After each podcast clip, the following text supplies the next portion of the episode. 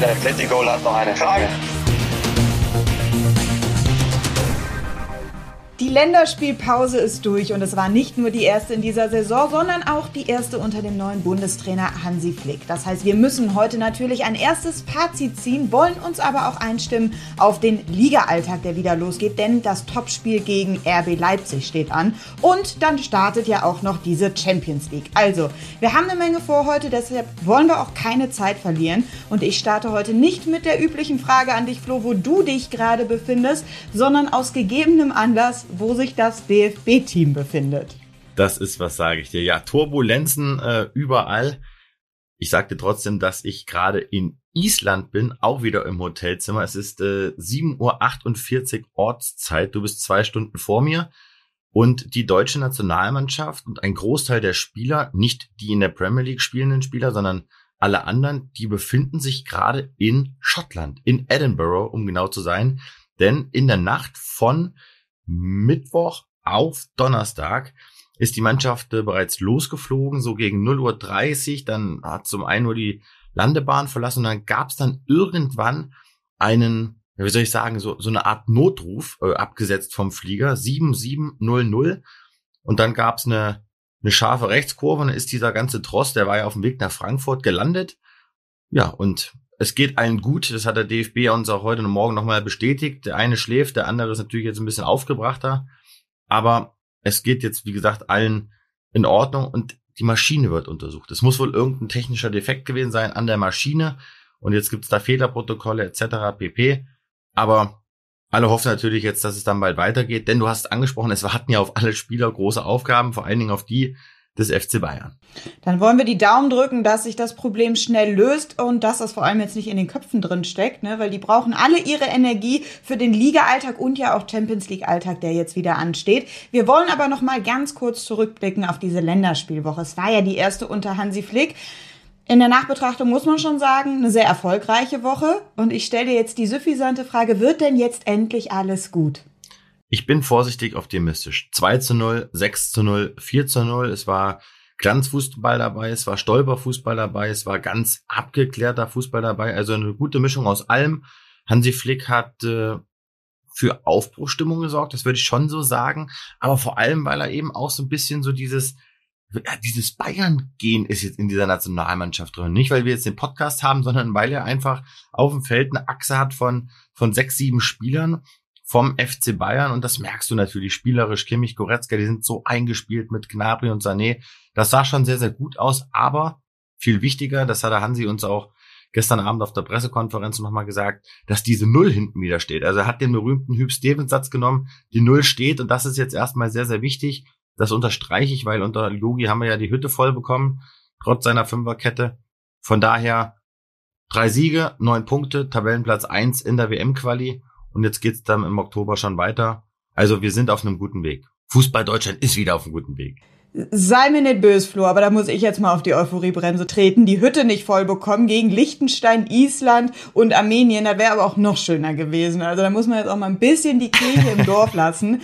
Ähm, aber gut, die Null hinten steht. Äh, wir sind auf einem guten Weg, das nehme ich mit. Wir wollen natürlich diesen positiven Schwung hier ähm, aufrechterhalten. Du sagst, es steckt jetzt schon so ein bisschen F C Bayern im D F B-Team. Wie viel D F B-Team steckt denn vielleicht dann auch zukünftig noch mehr im F C Bayern? Ja, das wird sich zeigen, ne? Also ich glaube, du willst auf die Frage hinaus, welcher Spieler möglicherweise dann für die Bayern interessant sein könnte. Boah, da Richtig. gibt's, da gibt's ein paar Kandidaten. Jetzt ist die Frage, haust du mir jetzt ein paar um die Ohren und ich schätze sie dir ein, oder muss ich jetzt noch einmal den sechsundzwanziger-Kader durchgehen? Ja, da muss ja, nee, also sechsundzwanzig Mann wollen wir jetzt nicht durchgehen, aber die, wo du sagst, da könnte ich mir vorstellen, dass die in Zukunft eventuell auch was für die Bayern sein können, das sind ja oft dann so die Rookies, die jungen Spieler. Da waren ja ein paar, die, äh, die haben sich schon ganz gut ähm, gezeigt jetzt in der Woche. Kann man die sich denn mal vorstellen in der Bundesliga beim F C Bayern? Absolut. Also wir haben ja dann äh, nicht nur über den D F B berichtet, sondern wir waren natürlich auch am Handy, wir haben auch wieder mit unseren Quellen telefoniert. Und es ist natürlich eine Frage, die wir uns gestellt haben. Und um das jetzt mal namentlich zu nennen, in der Innenverteidigung wird es erstmal interessant, sollte Niklas Süle die Bayern verlassen. Ja, wir wissen nur alle, zweitausendzweiundzwanzig, das wird ein heißer Sommer. Süle hat noch nicht verlängert. Ob er verlängern wird, ist völlig offen. Wenn der jetzt die Bayern verlassen würde, kann ich mir sehr gut vorstellen, dass die Bayern ein Auge werfen auf Ginter oder vielleicht sogar auf Antonio Rüdiger, deren Verträge auch zweitausendzweiundzwanzig auslaufen. Bei Rüdiger ist es so, dass diese Vertragsgespräche bei Chelsea jetzt erst angefangen haben vor einem Monat. Auch da ist wirklich alles offen. Mit Florian Wirz hat sich der F C Bayern beschäftigt. Der hat eine Ausstiegsklausel in Leverkusen. Der Vater, der war schon so ein bisschen auf Rundreise, klopft schon mal so ein bisschen die Optionen ab. Aber da ist auch noch viel zu früh, etwas zu sagen. Also der ist für zweitausendzweiundzwanzig noch kein Thema. Aber jetzt kommt's. Ich bin davon überzeugt, mit dem Wissen und mit den Einschätzungen, die wir so bekommen, dass Timo Werner beim F C Bayern auf den Tisch kommt. Sollte es möglicherweise nicht zu einer Vertragsverlängerung mit Lewandowski kommen und sollte man eben schnell merken, dass man bei Haaland gar keine Chance hat. Stichwort Gehalt, wir haben schon gesprochen, fünfzig Millionen werden die Bayern nicht zahlen. Aber Timo Werner ist kein Stammspieler mehr bei Chelsea, weil Lukaku spielt. Und der muss spielen, das weiß er auch. Aber er kostet eine Stange Geld. Er verdient ein abgrundtief hohes Gehalt, über fünfzehn Millionen. Und äh, ob ich das den Bayern zutraue, gehaltstechnisch? Ja. Und sie müssen ja eh jemanden verpflichten in der Klasse, wenn Lewandowski geht. Und Nagelsmann kennt ihn, die sind in Kontakt. Und er ist jetzt bei Sports dreihundertsechzig, die Upamecano, die äh, Nagelsmann zum F C Bayern gebracht haben, die Süle machen. Ähm, er spricht so viel dafür. Deswegen glaube ich, Werner ist ein heißer Kandidat beim F C Bayern nächsten Sommer. Und noch einer im Sturm hat für Aufsehen gesorgt in dieser Woche. Der war tatsächlich schon mal Gespräch beim F C Bayern. Es geht um Adeyemi. Der hat sein Debüt gegeben, gleich sein erstes Tor gemacht. Äh, dazu war es auch noch ein historisches. Wir sprechen immer über diesen fehlenden Mittelstürmer im D F B-Team. Er ist sehr jung, er hat noch einen langen Weg zu gehen. Ja, aber glaubst du, dass er langfristig das vielleicht lösen kann?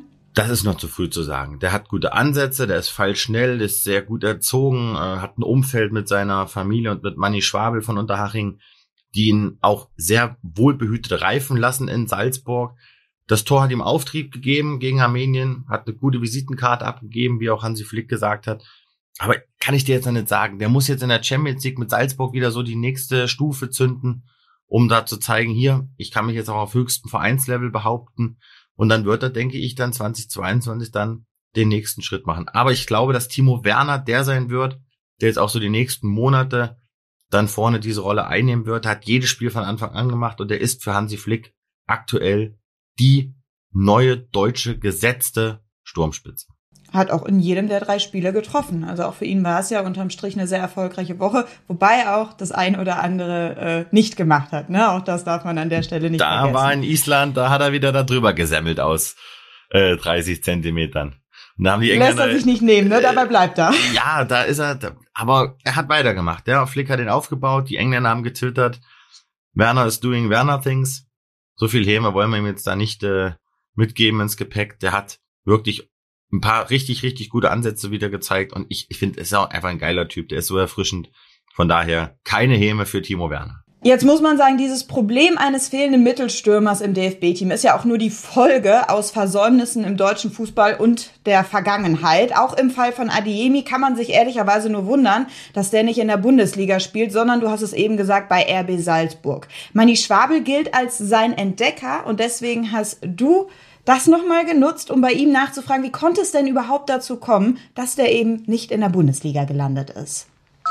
So, jetzt warum hat ihn kein Bundesligist geholt? Ähm, mit sechzehn, äh, da gab es ja auch immer wieder Anfragen an uns, ähm, auch von renommierten Bundesligisten. Aber ich muss ganz ehrlich sagen, so die gewisse Wertschätzung, wie R B Salzburg dann gehabt hat, habe ich von keinem Bundesligisten erfahren. Das ist traurig. Aber das ist so, anscheinend sind die deutschen Nachwuchstalente weniger, wie dass man immer woanders wo was herholt. Deswegen ist er nach Salzburg dann gegangen. Ich finde es traurig für den deutschen Fußball, dass so ein Top-Talent nicht im deutschen, in deutschen Top-Vereinen spielt, sondern ins Ausland gehen muss, um seine Sporen zu verdienen und dann vielleicht wieder mit viel, viel Geld zurückkommt. Was da der Sinn dahinter ist, weiß ich bis heute nicht, aber darum, glaube ich, stehen wir auch im Weltfußball nicht so richtig gut da, sondern hinken hinterher. Aber ich hoffe, dass mit Hansi Flick jetzt so ist, dass da dran gearbeitet wird und dass wir versuchen, die deutschen Top-Talente wieder im eigenen Stall zu halten. Beim Karim ist uns nicht gelungen, ähm, aber da ist er noch nicht aller Tage Abend. Ich sage, ähm, ein deutsches Top-Talent, eine deutsche Nachwuchshoffnung, die im deutschen Fußball weiterbringen würde, seit in die ersten zwei Ligen, auch in der dritten Liga, relativ wenig. Leider, aber traurig, aber wahr. Ja, Manni Schwabl ist ja der Präsident von Unterhaching und kennt Adeyemi, wie man auch hören kann, wirklich sehr, sehr gut, begleitet ihn schon sehr lange. Und er sagt, die Nachwuchsarbeit in Deutschland ist eher so eine vier minus als eine zwei plus. Ich würde das persönlich absolut so unterschreiben. Und an dich, Flo, die Frage, jetzt kann man hier Vereinen wie dem F C Bayern ja auch so einen kleinen Vorwurf machen oder sie zumindest in die Pflicht nehmen, dass einfach die Durchlässigkeit nach oben zu gering ist? Durchlässigkeit ist ein schwieriges Wort, Jana, weil es geht ja am Ende auch um Erfolg. Und wenn Adeyemi in diesem Alter eben noch nicht in der Lage war, sich beim F C Bayern durchzusetzen, dann hat das ja auch vielleicht was mit Adeyemi zu tun gehabt. Oder vielleicht hatte man einfach nicht den Mut, ihn ja so, wie soll ich sagen, so zu nehmen, wie er dann ist. Adeyemi hat ja selber gesagt, er war im Kindesalter sehr laut, vielleicht auch ein bisschen frech. Und vielleicht war das den Bayern damals zu ungestüm. Und da, glaube ich, muss man sich eher fragen, muss man wieder diesen Jungs mehr Freiheiten geben, ja, dass die eben nicht so, sag ich mal, langweilig, so stringent, so in dieses Ausbildungsmuster passen, sondern lass die doch vielleicht mal ein bisschen ausbrechen, ja, lass die Kind sein, lass die Jugendlicher sein. Von daher, er nimmt jetzt die Bühne in Salzburg mit, ist eine gute Entwicklungsbühne, jetzt nicht die aller, aller, allergrößte Bühne, aber der Bursche wird äh, zweitausendzweiundzwanzig definitiv den nächsten Schritt machen wollen. Ich glaube auch nicht, dass er den dritten vorm zweiten macht, da wird Manni Schwabl noch ein Wort mitreden als enger Berater der Familie, da wird die Familie mitreden, natürlich auch Adeyemis Berater, aber es ist eine gute Überleitung. Jetzt bestimmt zu deiner nächsten Frage, was dann da passiert im nächsten Sommer. Ja, hören wir doch mal, was Manni Schwabl sagt. Sehen wir ihn nochmal in der Fußball-Bundesliga? Ich sage, der deutsche Fußball wäre sehr gut beraten, ihn in, in, in, in Deutschland zu halten. Ähm, wir haben ja nicht so viele Top-Stürmer, ne? Das ist ein großes Problem, hat der Jürgen Klopp oder Asemenge auch zu Recht äh, äh, angemahnt, dass in Deutschland die Stürmer oder auch die Tormänner, aber jetzt sind wir bei den Stürmer, nicht sehr, sehr oder sind sehr rar gesät. Von daher hoffe ich, dass es in Deutschland bleibt. Ich glaube aber, ob es jetzt schon ist, und beim Karim ist es immer so, nicht den dritten von zweiten Schritt zu machen. Ich denke, es könnte ein Zwischenschritt in Deutschland sein, aber auf Sicht ist er ein reiner Spieler für England. Absolut Attacke, Fußball, schnell, äh, kampfbereit, auch für die Defensive, das hat man auch gestern wieder gesehen. Und, und richtig, richtig heiß, Tore zu schießen und auch Tore vorzubereiten. Also auf Sicht äh, wird die Insel seine Heimat sein. Ich hoffe noch nicht gleich, dass der deutsche Fußball ein bisschen profitiert, aber auf Sicht auf alle Fälle. Gut, der passt gut nach England, sagt Manni Schwabl. Passt er nicht auch gut zum F C Bayern? Ich dachte, die suchen langfristig auch nochmal einen für vorne.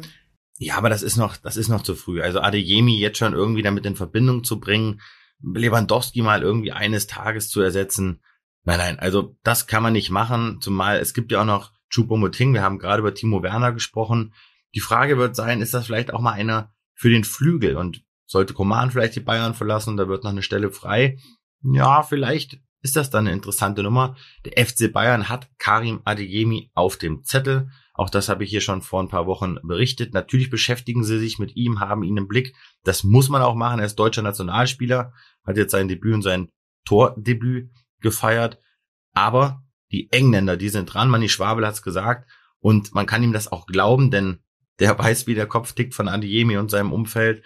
Deswegen sehr interessant, und noch interessanter ist, was er uns jetzt verraten wird, denn das ist eigentlich nicht bekannt, denn Adeyemi, der war mit Manni Schwabl sogar schon in England. Und was er da und wo er da, wie, wo, was gemacht hat, das erzählt er uns jetzt. Beim F C Chelsea, das war ja so, ähm, dass über einen, ähm, ja, einen Scout für Chelsea eine Anfrage zu uns kam, ähm, was mit Karim ist, der hat ja einen Vertrag bei uns gehabt. Aber ich habe dann gesagt, ähm, nachdem die Verbindung mit der Familie mit Karim so eng war, äh, ist doch einmal eine geile Geschichte, wenn man sich das einmal anschaut gemeinsam. Da ist der Papa, meine Tochter Caro und äh, mit Karim und ich sind dann rübergeflogen, haben uns Chelsea mal angeschaut. Der Karim hat mittrainiert. Ähm, die Frage war ja, oder mir, uns hat interessiert, wie steht der Karim dann äh, bei so einem Verein? Und es war eine richtig interessante äh, äh, Erfahrung, weil auch für den Verein, wir, wir machen das mit dem Jugendbereich, äh, was machen die alles. Und wie steht der Karim, hat richtig gut abgeschnitten, aber für uns oder die Eltern war immer klar, mit sechzehn Jahren ist der, der Schritt über den Teich auf die Insel noch zu groß. Aber es war eine richtig interessante Erfahrung. Die hätten den auch mitgenommen äh, dann in, dort in die Akademie. Aber wir haben gesagt, äh, Karim müssen wir noch in die eigene Fittiche haben und es wäre zu weit gewesen. Und, ähm, aber er hat richtig gut mitgehalten, hat mit einem älteren Jahrgang trainiert und das war, hat er glaube ich schon am Vlog hinterlassen und für uns war es auch eine richtig gute Erfahrung für ihn, für seine Familie, aber auch für den Verein. Ja, irgendwie hat man das Gefühl, die Engländer, die haben einen Blick für die guten Spieler, ne? Also Havertz, Rüdiger, Timo Werner, Adeyemi, gut, hat jetzt im Endeffekt äh, nicht funktioniert, war noch ein Stück zu früh für ihn, aber äh, der F C Chelsea. Chelsea, der äh, weiß auf jeden Fall, ähm, wo Potenzial liegt. Also schöne Geschichte und ich bin sehr gespannt, wo sein Weg in Zukunft hinführen wird. Und wir können festhalten, die Länderspielpause hat Adeyemi auf jeden Fall für sich nutzen können. Und du auch, muss man sagen, Flo, denn du konntest ein ganz schön großes Interview eintüten mit Jerome Boateng. Ich muss sagen, ich habe noch mal so nachgedacht und ich kann mich nicht daran erinnern, im sportlichen Kontext, muss man jetzt sagen, ein Interview mit Boateng in der Vergangenheit gelesen zu haben. Also selbst bei seiner Ausbootung aus dem D F B-Team hat er ja nirgendwo dazu öffentlich Stellung bezogen, oder? Korrigiere mich, wenn ich falsch liege. Das ist äh, gar nicht mal so üblich, dass der mit Medien spricht. Äh, nee, das stimmt. Äh, danke für die für die Lorbeeren. Ähm, war, ein, war ein fettes Ding. Freut mich auch, dass das äh, geklappt hat. Da hat man mit dem Kicker was gemacht, aber er macht's schon. Also wir reden jetzt über die sportlichen Interviews. In seinem Privatleben, da mische ich mich nicht ein. Das geht mich auch nichts an. Ähm, nein, das war ein fettes Ding und äh, es war schön, dass das geklappt hat. Wir haben es ja letzte Woche umgesetzt, wo ich in Sankt Gallen war. War ich da in Sankt Gallen? Siehst du, ich habe gar kein Zeitgefühl mehr. Aber ja, war Sankt Gallen, Stuttgart, Sankt Gallen, München, Stuttgart, äh, jetzt hier Island. Ähm, waren Hauptsache nicht Edinburgh. Hauptsache nicht Edinburgh. Ähm, genau, und wir haben über seine neue Station in Lyon gesprochen. Natürlich auch über seinen Abschied vom F C Bayern und wie du es ja auch gelesen hast, der war nicht nachtragend, hat aber auch gesagt, dass ihm das echt quasi auf den Sack ging, wie Uli Hoeneß ihn da ja behandelt hat, auch verbal, öffentlich. Ähm, das fand ich gut, dass er dazu Stellung bezogen hat, aber der hat viel vor jetzt als Führungsspieler in Frankreich. Von daher hat es mich sehr gefreut, war ein sehr, sehr cooles Telefonat und ich hoffe, dass er noch weitere Interviews gibt, weil der hat wirklich was auf dem Kasten, hat auch ein gutes Vokabular. Von daher höchst interessanter Spieler und einer der erfolgreichsten äh, deutschen Spieler, die wir so haben im Land. Und vielleicht ja bald auch nochmal im D F B-Team. Ausgeschlossen ist es ja nicht. Nein, ich bin davon überzeugt, wenn er da die Leistung bringt, wenn er wirklich wieder auf das Maximum kommt, das er unter Flick beim F C Bayern hatte, dann wird er Chancen haben, nochmal zur Nationalmannschaft zurückzukehren. Ganz, ganz sicher. Dann sage ich jetzt auch den Code sieben sieben null null und mache eine scharfe Rechtskurve, denn wir wollen abbiegen auf die Bayern gerade. Vorher machen wir aber eine ganz kurze Pause und du kannst den mal sacken lassen. Diese Überleitung, die braucht, die braucht einen Moment. Werbung Anfang. Werbung Ende.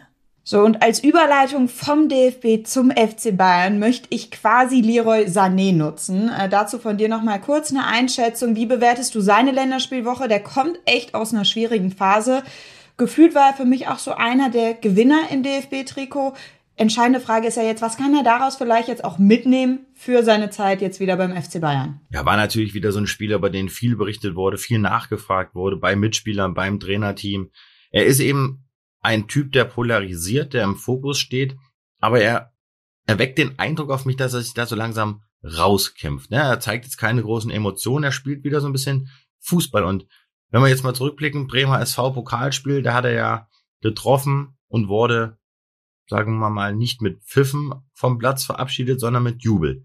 Dann hat er gegen Hertha nachgelegt mit einem Assist, kam dann rein und jetzt hat er zwar, sage ich mal, nur gegen Liechtenstein, Armenien und Island performt und hat getroffen, hat serviert, aber er er er macht wieder viel mehr, ja, er ist defensiv viel am Ackern gewesen jetzt bei der Nationalmannschaft, deswegen hat ihn Hansi Flick ja mal eingewechselt und ausgewechselt, weil ihm das nicht gepasst hat, weil er nicht nachgesetzt hat. Da hat man schon deutlich gesehen, dass er da hier zugelegt hat jetzt in den letzten Tagen und jetzt gilt es einfach, das auch zu zeigen in den großen fetten Spielen, Leipzig, Barcelona, es geht beim F C Bayern jetzt Schlag auf Schlag und wenn er da jetzt nachlegen kann, ich glaube, dann kann man davon reden, dass wir jetzt dann wirklich so langsam den Leroy Sané sehen, den wir auch alle sehen wollen, von dem man sich sehr, sehr viel erhoffen kann. Er ist auf einem sehr, sehr guten Weg, muss das aber jetzt, wie gesagt, in den ganz, ganz großen und wichtigen Spielen dann auch manifestieren. Und er muss seinen Stammplatz ja. zurückerkämpfen, ne? Das ist ja auch ganz, ganz wichtig. Ja, und du sagst es, schwere Spiele stehen an, große Spiele stehen an, eins davon am Wochenende gegen R B Leipzig. Und deswegen jetzt nochmal, Achtung, suffisante Frage, kriegen die Bayern denn überhaupt elf Mann auf dem Platz, die da gegen R B Leipzig dann auch bestehen können? Weil gefühlt die halbe Mannschaft hängt gerade irgendwo in Schottland fest. Dann gab es auch wirklich viele verletzte Rückkehrer von den Länderspielreisen, unter anderem eben Thomas Müller aus der deutschen Nationalmannschaft, dann aber auch Upamecano, Coman und Davis. Also was ist der aktuelle Stand hier? Ja, eine schwierige Situation, und wir wissen ja nur alle, dass gerade die Bayern-Bosse sind ja kein Freund von diesen langen Länderspielreisen, weil sie natürlich äh, ja sehr, sehr viele Spieler abstellen und die natürlich auch sehr, sehr viel reisen. Das kostet alles sehr viel Körner. Unterm Strich glaube ich, dass Upamecano und Müller, die werden dabei sein. Aber ich glaube nicht, dass äh, Davis dabei sein wird und auch nicht Coman, der ja mit Wadenproblemen zu kämpfen hat. Also die Bayern, ja, die hat's erwischt in dieser Länderspielphase. Und natürlich, du hast gesagt, man muss auch abwarten, ne? In welcher Form sind dann die Spieler, die jetzt noch am Donnerstagmorgen in Edinburgh feststecken. Ja, das betrifft ja auch die ganze... den ganzen, den ganzen Körper, ja, wenig Schlaf, viel Reisestress, dann kommst du erst spät nach Hause, dann hast du vielleicht eine Trainingseinheit oder eine regenerative Einheit weniger. Also die Bayern hätten es, glaube ich, sich anders gewünscht. Jetzt ist es eben so. Von daher müssen sie damit jetzt umgehen. Bei den Leipzigern, wer war da jetzt dabei? Lukas Klostermann und Timo Werner, der ist ja mittlerweile bei Chelsea. Also von daher, die Bayern, würde ich sagen, sind gebeutelter vor diesem Topspiel als die Leipziger. Aber drei Euro ins Phrasenschwein, das sind die Spiele, für die die Bayern-Spieler aufstehen morgens. Und da wollen sie natürlich da sein. Und ich rechne auch damit, dass die Bayern in Leipzig sehr, sehr gut aussehen werden und gewinnen werden. Womit können denn Upamecano, Nagelsmann und dann jetzt vor allem auch Sabitzer rechnen? Denn für sie geht's zurück an alte Wirkungsstätte. Es ist die erste Rückkehr zu ihrem alten Verein. Was glaubst du, was haben die Fans für die, was halten die für die bereit? Also ich habe mich auch nochmal schlau gemacht natürlich diese Woche. Und ich glaube nicht, dass gerade Julian Nagelsmann mit Jubelarien empfangen wird. Die Leipziger rechnen damit, dass ihn Pfiffe ereilen werden, weil sie ihm da schon ein bisschen sauer sind darüber, dass er eben gesagt hat, hier du, ich nehme jetzt hier keinen Bus äh, mit, um dann noch ein paar andere einzupacken, um dann nach München zu fahren. Denn unterm Strich hat er das getan, ja. Upamecano, der war schon da, dann sagte Nagelsmann zu, dann hat er Sabitzer mitgenommen oder mitgeholt nach München, muss man ja sagen. Dann hat er Xaver Zembrot und Dino Topmöller, die Co-Trainer, mitgenommen. Dann ist noch gekommen ein Psychologe namens Pelka, den hat er auch noch geholt, der bei Leipzig war. Also da hat sich schon echt was getan. Upamecano, Sabitzer kann ich jetzt nicht einschätzen. Da sagt man beim R B Leipzig, das sind verdiente Spieler, beliebte Spieler auch gewesen. Das wird möglicherweise neutral sein. Aber Nagelsmann, da kann es schon ein Five-Konzert geben. Ich kann dir sagen, dass nicht geplant ist, dass die jetzt da groß verabschiedet werden mit Blumenstrauß et cetera oder noch irgendwelchen großen Fotokollagen. Man möchte das da nicht auf dieser Bühne machen. Vielleicht ändert man sich da noch in der Meinung, aber das ist zumindest nicht geplant. Alles steht im Zeichen der Tabellenspitze. Aber das wird ein hochbrisantes Spiel. Ich bin sehr gespannt. Ich werde vor Ort sein. Hab nur wenig Regenerationszeit in München. Dann geht's ja eh dann weiter nach Barcelona. Also ich freue mich drauf. Den Bayern macht man ja immer gern diesen Vorwurf, dass sie bei der Konkurrenz so ein bisschen wildern würden. Das war in der Vergangenheit eher der B V B, in dieser Saison ganz klar Leipzig mit den drei Personalien, die du genannt hast. Es war der Trainer der Leipziger und der Kapitän und der Abwehrboss. Ja, das sind jetzt auch nicht drei Talente aus der zweiten Reihe, sondern schon ganz entscheidende Spieler. Ist da was dran an dem Vorwurf oder ist das jetzt einfach nur Zufall? Ja, ich glaube, es ist eine, eine, eine Mischung aus allem. Letzten Endes ist der Trainer auch dafür verantwortlich, ja, so ein bisschen seine Meinung einzubauen. Und wenn er eben sagt, der Sabitzer, der hilft mir, den brauche ich, da weiß ich, wie der funktioniert, dann ist vielleicht auch mal so ein Scouting-Konzept des F C Bayern dann über Bord geworfen. Aber wenn ich dann auch höre, dass sie sich wirklich mit Konrad Laimer beschäftigt haben, also auch ein zentraler Mittelfeldspieler bei R B Leipzig, wo ich sage, ja, guter Bundesligaspieler, okay, aber das ist da jetzt hier bitte keiner für für Bayern München. Ich erinnere mich, als Niko Kovac kam und äh, hatte dann die glorreiche Idee, dann Vogt äh, zum F C Bayern zu holen.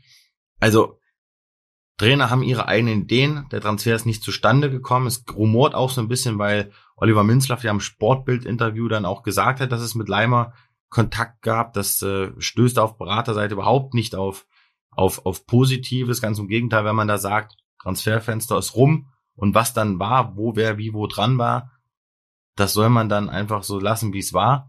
Also das ist eine ganz komische Aktion von Mintzlaff gewesen. Aber es zeigt schon, dass die Bayern interessant finden, was da an Spielermaterial bei Leipzig rumschwirrt. Was kann man jetzt dazu sagen abschließend?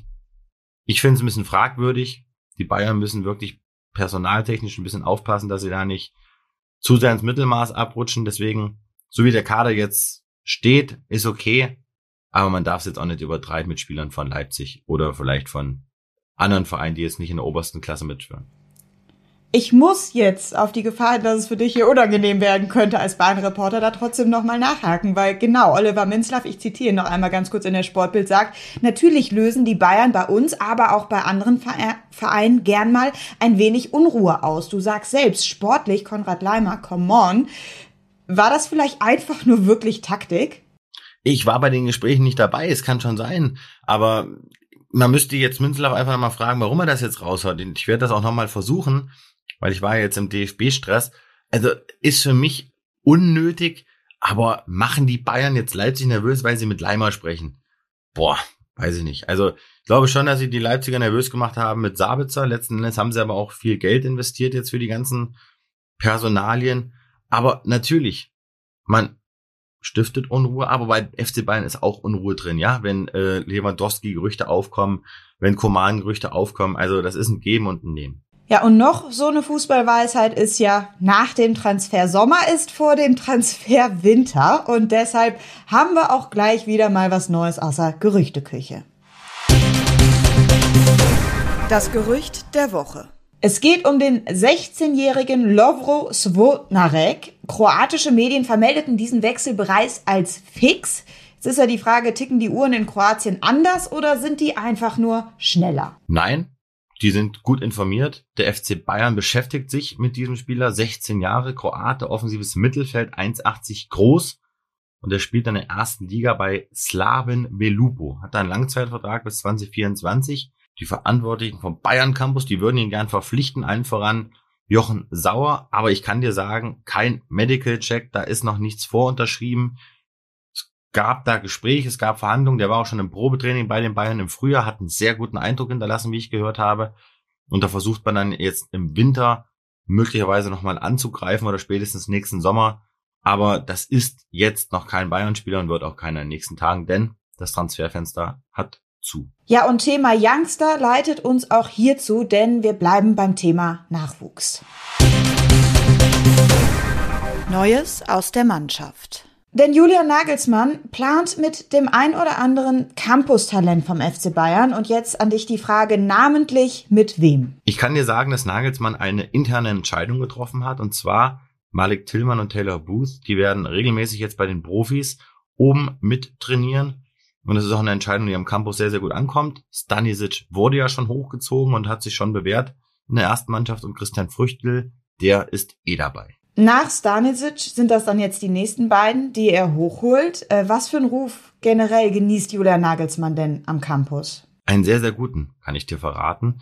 Man schwärmt von der Kommunikation mit ihm und man schwärmt auch davon, dass er wirklich diesen glaubhaften Eindruck vermittelt, dass er wissen möchte, was geht am Campus, wie entwickeln sich die Mannschaften, die Spieler. Er schaut auch oft zu, wann immer es ihm da zeitlich reinpasst. Also man, man nimmt ihm ab, dass er vorhat, mit den eigenen Talenten auch was zu machen. Denn das war nicht immer so. Und Campus-Sebener Straße, das ist ja manchmal auch nicht so ganz einfach, dieses Binnenverhältnis. Aber da höre ich momentan wirklich nur Positives. Du sagst, das war nicht immer so. Ähm, auf welchen Trainer genau spielst du denn da an? Auf Hansi Flick oder auf einen anderen?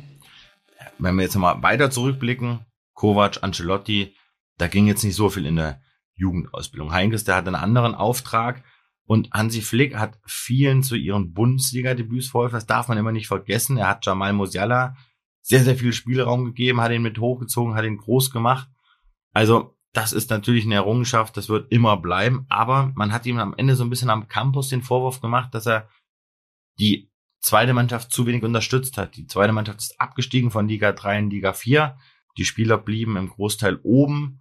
Da gab es dann so ein bisschen, wie soll ich sagen, Missstimmung, aber das ist Vergangenheit. Hansi Flick ist Bundestrainer, Julian Nagelsmann ist Trainer der Profis. Der wirft ein sehr, sehr großes Auge darauf, was eben drüben passiert. sehr, sehr wichtig für den Verein. Aber es liegt eben auch an den Spielern selbst. Kann man das denn erwarten von einem Trainer, der jetzt im Saisonendspurt dann seine eigenen Spieler abstellt? Ähm, der hat ja auch noch Ziele zu verfolgen, ähm, um dann eben die, die zweite Mannschaft von einem Abstieg in die Regionalliga zu bewahren.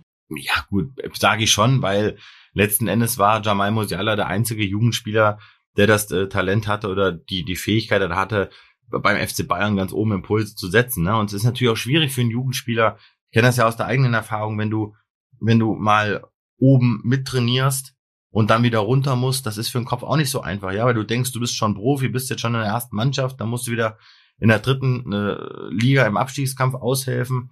Also diesen diesen Gap, sage ich mal, den kriegen viele Jugendspieler auch nicht hin und das ist ja auch eine ein großes Problem, dass man eben vielleicht die Gefahr hat, zu schnell verheizt zu werden. Also es kommt da wirklich auch auf Bodenhaftung an. Von daher, das ist jetzt Vergangenheit. Nagelsmann macht da wirklich gerade sehr, sehr gute Arbeit. Und ich bin davon überzeugt, dass er noch den einen oder anderen Jugendspieler auch nach oben bringen wird. Der dann vielleicht auch bei Hansi Flick landet in der Nationalmannschaft irgendwann. Ja, wir sind jetzt quasi wieder am Anf- Anfang unserer Podcast-Folge beim Thema Nachwuchsarbeit. Dann lass uns jetzt nochmal zum Bundesliga-Topspiel gegen R B Leipzig gehen. Denn ich möchte natürlich von dir wissen, was du denn jetzt tippst. Boah. Auf ein geiles Spiel tippe ich auf jeden Fall und einen drei zu eins Auswärtssieg. Das sind so Spiele, das lässt sich der F C Bayern nicht nehmen. Mein einziger Hoffnungsschimmer für Leipzig ist so ein bisschen nach dieser Auftaktniederlage gegen Mainz, haben sie ja gegen Stuttgart so das bisher einzige wirklich überzeugende Spiel in dieser Liga gezeigt. Und da hatte ich so ein bisschen das Gefühl, boah, die haben Hals nach dieser Niederlage gegen, gegen Mainz am ersten Spieltag. Vielleicht ist dieser dieses ich hab einen Hals bei Leipzig jetzt auch in dem Spiel gegen Bayern eben aufgrund dieser Brisanz mit den Personalien. Das wäre für mich so dann das Argument für ein Unentschieden. Und weil ich ja hier mutig tippen muss, um aufzuholen, sage ich auch, es gibt ein eins zu eins. Ein eins zu eins? Da bin ich äh, sehr gespannt. Ist ein, ist, ein Unentsch- ist ein Unentschieden nach Adam Riese. Ist ein Unentschieden, aber ich äh, tippe trotzdem auf den Sieg und vielleicht köpft der Upamecano dann wieder so ein Ding ein. Ne? Das sind dann wieder so Geschichten, die schreibt nur der Fußball. Aber übrigens, Sabitzer, da gab es ja dann auch mal so ein paar Überlegungen, darf der jetzt überhaupt spielen gegen Leipzig? Meiner Information nach darf der spielen gegen seinen Ex-Verein. Gut, und Sabitzer darf auch spielen in der Champions League. Er wurde nämlich gemeldet für den Champions League-Kader der Bayern. Ähm, wie auch übrigens Jamal Musiala, da gab es ja so ein bisschen Irritation, aber der steht einfach nur altersbedingt auf der B-Liste. Ne? Auch den, mit dem können wir in der Champions League rechnen. Und die geht ja dann auch in der nächsten Woche los gegen niemand Geringeren als den F C Barcelona. Also es ist wirklich eine Hammerwoche für die Bayern, das kann man schon so sagen. Ist das so ein bisschen ein schlechter Zeitpunkt gerade für so eine Hammerwoche nach dieser Länderspielpause? Oder ist das halt, äh, wir sind ja nicht bei Alice im Wonderland? Nein, das sind jetzt die Prüfungen, auf die haben die Spieler ja auch Bock. Das ist jetzt die, das ist jetzt die Phase, wo man merkt, jo, wir sind jetzt in der Saison. Und was gibt's jetzt Geileres, als Leipzig und Barcelona kurz hintereinander wegzuhaben? Danach wartet ja Bochum. Aus Reportersicht auch geil. Bin jetzt wieder viel im Flieger. Ich bin dann auch in Barcelona dann vor Ort. Also es sind Sachen, da freue ich mich jetzt drauf. Da freut sich der F C Bayern drauf. Und die anderen Vereine haben ja selber mit den Abstellungen zu kämpfen. Also unterm Strich haben alle Vereine gerade die gleichen Sorgen. Der F C Bayern ist jetzt sehr gut in die Saison gestartet, spielt einen runden Ball. Viele Bayern-Spieler, nein, ich würde sagen, alle nehmen ganz, ganz viel Rückenwind mit jetzt mit aus der Nationalmannschaft. Das war ja auch nicht immer so. Von daher sehe ich die Bayern sehr, sehr favorisiert in beiden Spielen. Und äh, weil ich dich jetzt nicht von deiner Rückreise von Island nach Deutschland, um dann nach Leipzig, um dann nach Barcelona zu reisen, äh, weiter abhalten möchte, werde ich jetzt so dieses Schlussfazit dieser heutigen Folge an Markus Babbel geben. Der hat nämlich für uns mal so den Kader der Bayern eingeordnet, hat auch mal eine Saisonprognose abgegeben und eben auch mal insbesondere auf die Champions League und dieses Duell gegen den F C Barcelona geschaut. Und er hat uns auch mal so einen kleinen Transfer-Insight verraten, wen Brazzo nämlich gerne weiter verpflichtet hätte. Ich würde sagen, das ist so ein schönes, so ein schöner Rausschmeißer hier am Ende. Könnt ihr euch nochmal anhören, um euch eben wieder auf Bundesliga und Champions League einzustimmen. Und dir, Flo, bleibt mir nur zu sagen, gute Reise und äh, für Spanien wichtig, una cerveza, por favor. Das mache ich und wenn es soweit ist, schicke ich dir ein Foto. Lieben Dank für die tolle Folge. Dann nächste Woche wieder Produktion aus München. Das ist ja dann auch mal nicht ganz so einfach. Und liebe, lieben Dank auch an der Stelle an Markus, unseren Europameister, Bayern-Legende, Bundesliga-Größe. Da ist alles dabei. Deswegen viel Spaß bei Markus Analyse. Ciao, komm gut durch. Also, äh, ich habe die Bayern im Supercup live gesehen und ich muss sagen, also ich hatte doch die Hoffnung, dass die Saison spannend sein wird. Aber der Zahn ist mir gleich mal wieder gezogen worden, weil Bayern doch äh, sehr dominant war. Ähm, ich war von Dortmund echt ein bisschen äh, enttäuscht, ähm, weil die Bayern ja erst äh, knappe zehn Tage im Training waren. Und, oder der Großteil eben, und äh, bis auf Upamecano und Stanisic, die zwei, die, die das volle Programm mitgemacht haben, aber der Rest war ja doch noch nicht bei hundert Prozent und trotzdem haben sie verdient diesen Supercup gewonnen. Und deswegen glaube ich, äh, dass, ja, dass die Saison wieder äh, an die Bayern gehen wird, wenn alle am Start bleiben. Ja, das ist, äh, der Kader ist jetzt nicht wahnsinnig groß. Ähm, da kann ich jede Kritik verstehen, die getätigt wird. Auf der anderen Seite muss ich dann Hasan mal ein bisschen in Schutz nehmen, ähm, der natürlich äh, diese Transfers ja nicht alleine macht. Da, da ist ja ein Gremium dahinter, die mit Oliver Kahn, mit mit Heiner, mit mit ähm, ja mit dem Trainer, mit Julian Nagelsmann. Äh, also die werden ganz klar abwägen, was ist machbar, was ist möglich, was können wir noch ausgeben. Und ich bin ehrlich gesagt auch ein bisschen stolz auf den F C Bayern, weil sie eben nicht diesen Wahnsinn mitmachen, was da gerade im Moment bei den Scheichclubs oder speziell in der Premier League, was da abläuft. Das ist ja Wahnsinn. Oder wie Sascha Mölders so schön gesagt hat, Real Madrid geht's nicht gut, deswegen brauchen sie die Super League und sind bereit, zweihundert Millionen Ablöse bezahlen für einen Spieler, der dann noch ein Jahr unter Vertrag ist. Und wenn ich zweihundert Millionen ablöse, da wird er nicht fünf Euro bei denen verdienen, sondern wird mit Sicherheit auch nochmal ein Mördergehalt plus, ähm, was die Berater dann noch bekommen. Also das ganze Paket wäre wahrscheinlich bei, bei fünfhundert, sechshundert Millionen gewesen. Und da frage ich mich dann schon, äh, was ist dann erst, wenn es denen mal gut geht? Ja? Also Sascha Mölders hat das äh, hervorragend äh, rübergebracht. Ähm, da musste ich eben auch sehr herzhaft lachen, weil das ist ja mittlerweile Wahnsinn, was da abläuft. Du hast die schlimmste Krise aller Zeiten äh, im Fußball und die, die geben Ge- Ablösesummen aus, Gehälter aus, als, als gäbe es keinen Morgen mehr. Also das ist schon Wahnsinn. Und da muss ich sagen, da bin ich sehr, sehr stolz auf den F C Bayern, dass sie, ja, dass sie versucht, einen anderen Weg da zu gehen, eben mit diesen Leistungsträgern, neuer Kimmich, Goretzka, äh, Lewandowski, Müller, ähm, da eben diese Achse äh, fest erstmal zu binden und drumherum, ja, eben mit, mit Spielern. Äh, Serge Gnabry macht wieder einen ganz anderen Eindruck wie noch in der letzten Saison, wo er doch, ja, sehr, sehr vom Kopf her müde gewirkt hat. Auch das verständlich nach dem, nach dem, nach dem Wahnsinnserfolg mit den sechs Titeln, wo sie erreicht haben. Ähm, Leroy Sané, wo er noch Potenzial nach oben hat. Er ist ja mit Sicherheit noch nicht an der, an der Leistungsgrenze. Also wenn der auf seinen, seine, seine Form kommt, Musiala, äh, Coman, also da bist du natürlich dann schon auf den Flügeln herausragend äh, aufgestellt. Äh, darüber hinaus jetzt eben mit, mit Sabitzer in meinen Augen äh, einen guten Transfer getätigt, der die Bundesliga kennt, der keine große Eingewöhnungszeit braucht, der das Mittelfeld einfach definitiv verstärken wird, ähm, eben mit, mit vorher schon genannten Kimmich, Goretzka, dann eben mit Sabitzer dazu, Tolisso, der mir im Supercup sehr gut gefallen hat. Die Frage ist halt, wie, wie lang bleibt er stabil? Ja, das ist ja sein größtes Problem. Ich finde, das ist ein toller Spieler, aber leider halt zu oft verletzt. Ich hoffe mal für den Jungen, dass er da mal stabil bleibt, um eben auch seine, seine Leistung und seine P S da eben auch mal auf den Platz zu bringen. Ähm, also da bin ich äh, sehr zufrieden. Und hinten, ja, das muss sich halt finden. Klar, du hast, du hast beide Innenverteidiger verloren, die, die über Jahre hinweg herausragend dort gespielt haben mit Alaba, Boateng. Aber Süle ist auf einem guten Weg, den, den äh, ja doch viele zu Recht kritisiert haben. Auch ich habe ihn zu Recht kritisiert, weil er einfach äh, nicht diszipliniert genug war, um hundertprozentig Leistung zu bringen. Jetzt habe ich das Gefühl, hat er an sich gearbeitet. Er wirkt wieder fit, er wirkt äh, wieder durchtrainiert und, äh, und lustigerweise, komischerweise spielt er jetzt auch einfach gut.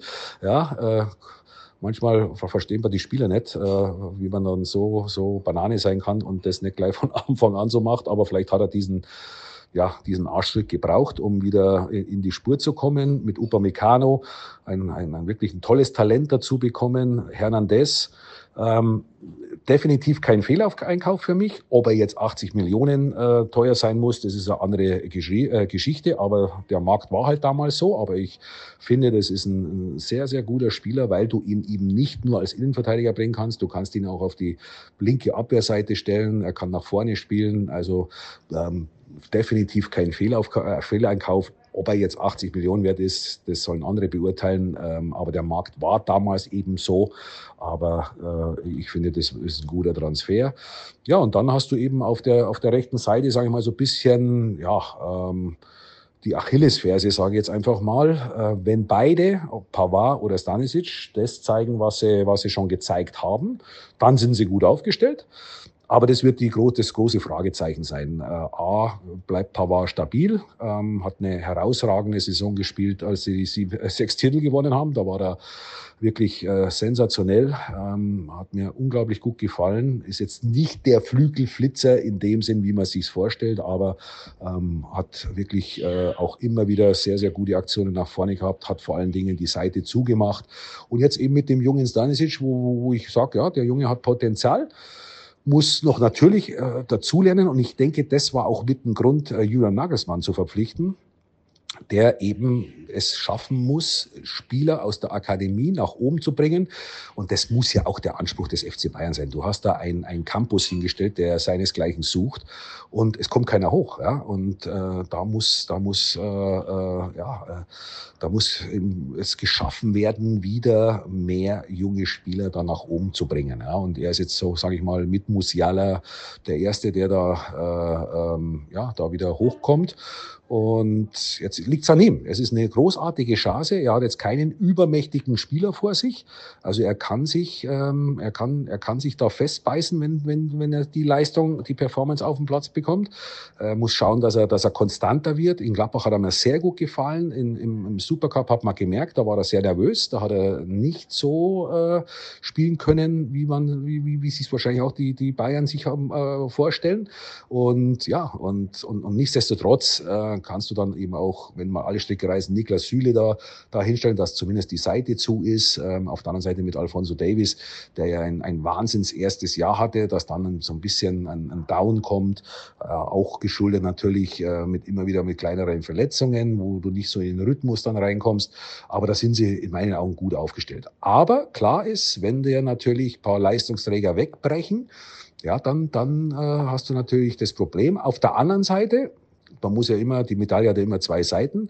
Auf der anderen Seite hast du natürlich jetzt nicht äh, zwanzig, fünfundzwanzig Topstars, ja, wo dann auch mal schnell eine Unzufriedenheit äh, kommen kann. Ähm, das hast du nicht. Also das wird jetzt nicht, glaube ich, das allergrößte Problem für Julian Nagelsmann werden, alle bei, bei Laune zu halten. Ähm, ich glaube, das, ähm, das ist jetzt, das, das bekommt er definitiv hin, weil eben der Kader mit den Hochkarätigen äh, nicht so groß ist. Du hast, klar, du hast sechzehn, siebzehn Top-Spieler.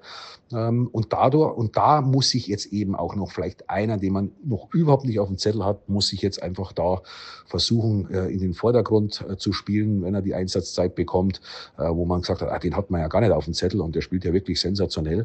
Also da liegt es jetzt an jedem einzelnen Spieler. Sie sind beim F C Bayern, das ist der größte Club in, in Deutschland, einer der größten Clubs in Europa und das muss denen ihr Anspruch sein, sich dann eben auch durchzusetzen. Ja. So, was hast du noch für, für Fragen? Nachholbedarf, ja, wie gesagt, ähm, ich nehme da einen Hasan echt in Schutz, weil ähm, der F C Bayern macht diesen Wahnsinn nicht mit. Dementsprechend haben sie für sich entschieden, ähm, mit, mit Sabitzer einen, einen gestandenen, richtig guten Mittelfeldspieler zu holen. Und scheinbar war nichts mehr auf dem Markt, wo sie das Gefühl hatten, der bringt uns jetzt weiter. Ich glaube, oder das, was ich eben auch gehört habe, ist so, dass sie eben diese, diese Saas, diese, ja, die, die, diese Spieler, die, ja, die dich schlussendlich nicht weiterbringen, ja, die wollen sie eben versuchen auszumerzen. Und eins ist auch klar. Zeig mir den Sportdirektor, der nicht einmal einen Fehlgriff dabei hat, ja, wo du vielleicht ja, Sachen siehst, wo er dann eben nicht in diesem Verein auf den Platz bringen kann. Das ist völlig normal und alles dieses Geschrei, das geht mir ein bisschen auf den Zeiger, weil klar, die sind alle nicht in der Verantwortung, die können leicht reden, aber wenn du eben in dieser Verantwortung bist, wirst du immer mal einen dabei haben, der nicht funktioniert hat. Ähm, ich denke, der Gros, was, was Hasan gemacht hat, ist bis jetzt äh, hervorragend.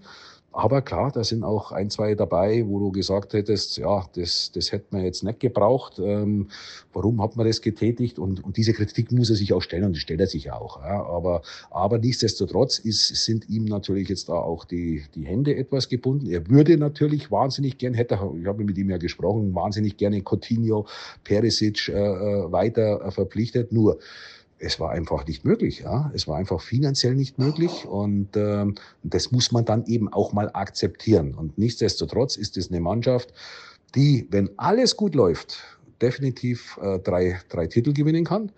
Ähm, aber da muss, da muss eben genau zum richtigen Zeitpunkt müssen die Jungs dann in Topform sein, weil ich sage immer, in zwei Spielen ist alles möglich, gerade wenn man sich die Champions League anschaut. Paris und wie sie alle heißen, die müssen auch erstmal ihre, ihre, ihre Qualität auf den Platz bringen.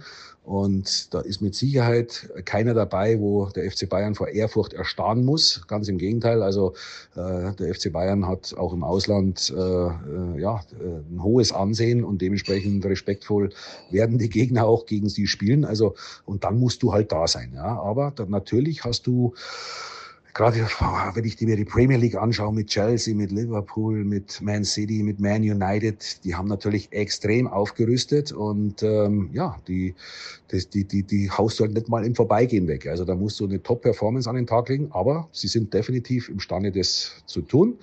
Ähm, Meisterschaft, gehe ich davon aus, wird, wird nur über die Bayern laufen und Pokal, klar. Jetzt hast du das nächste Spiel in Gladbach, äh, da kann immer alles passieren.